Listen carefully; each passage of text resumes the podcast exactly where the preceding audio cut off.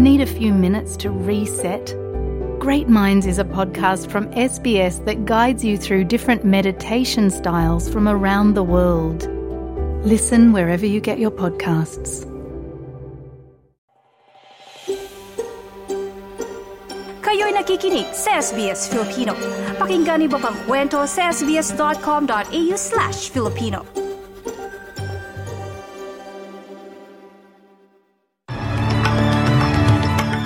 Sa ulo ng mga balita, isang Pinoy hostage kabilang sa mga pinakawalan ng Hamas sa gitna ng apat na araw na tigil putukan.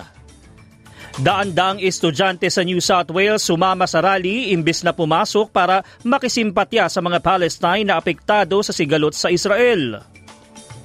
At Black Friday hanggang Cyber Monday, inaasang tatabo ng 6 na bilyong dolyar sa sales sa buong Australia.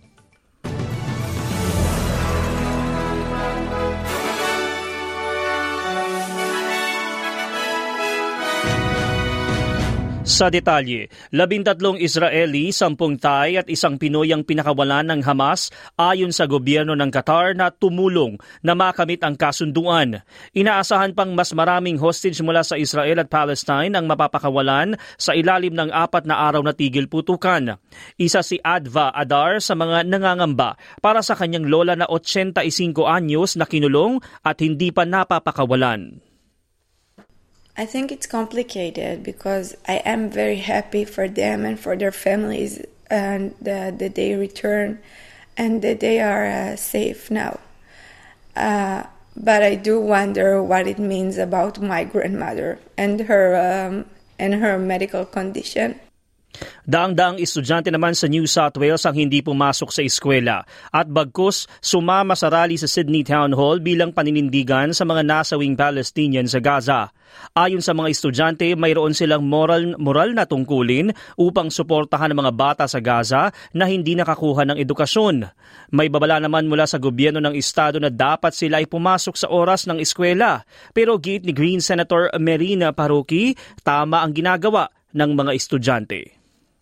School students today are showing the Premier that their education is actually working. Their education is teaching them the difference between right and wrong. Their education is teaching them to think. Because of their education, they know the difference between justice and oppression. They know the difference between freedom and occupation. They know the difference between courage and cowardice. Samantala sa ibang balita, ibinabana sa Watch and Act warning ang emergency level sa nagaganap na matinding bushfire sa Perth. Labing walong kabahayan ang nasira ng sunog habang mayigit isang daang bombero ang patuloy na nilalabanan ng apoy sa ilan pang rural properties. Ayon kay WA Premier Roger Cook, limang bahay pa at tatlumpong isang sheds at outbuildings ang dagdag sa matinding nasalanta. People are exhausted. People are, are emotional. That is understandable, but that hasn't stopped them at all. It is extraordinary that despite the unforgiving conditions that have fueled this bushfire emergency, there has been no loss of human life. Nahaharap sa matinding kakulangan ng abogado ang North Australian Aboriginal Justice Agency sa Alice Springs at may mga pangamba na magbunso dito ng maling pagkakakulong ng ilang kliyente. Ito ay matapos magbitiw ang karamihan ng abogado at lima na lamang ang kasalukuyang nakatutok sa tumataas na bilang ng mga kaso. Nagpadala na ng dagdag na 50 pulis ang gobyerno ng Northern Territory sa Alice Springs lalo at karaniwang tumataas ang krimen sa panahon ng tag-init sa lugar. Narito naging bahagi ng pahayag ni Acting principal lawyer Jared Sharp.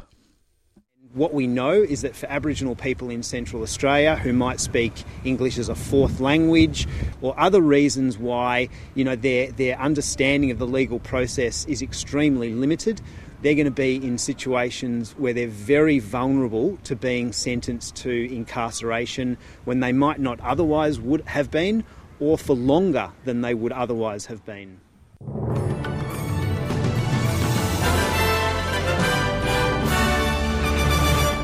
Aabot sa mahigit 6 na bilyong dolyar ang inaasahang gagastusin ng mga Australian sa apat na araw na sale online mula Black Friday hanggang Cyber Monday. Ayon sa National Retailers Association, na pinakagumagasta ang mga taga New South Wales na aabot sa 2 bilyong dolyar habang susundan naman ito ng Victoria at Queensland.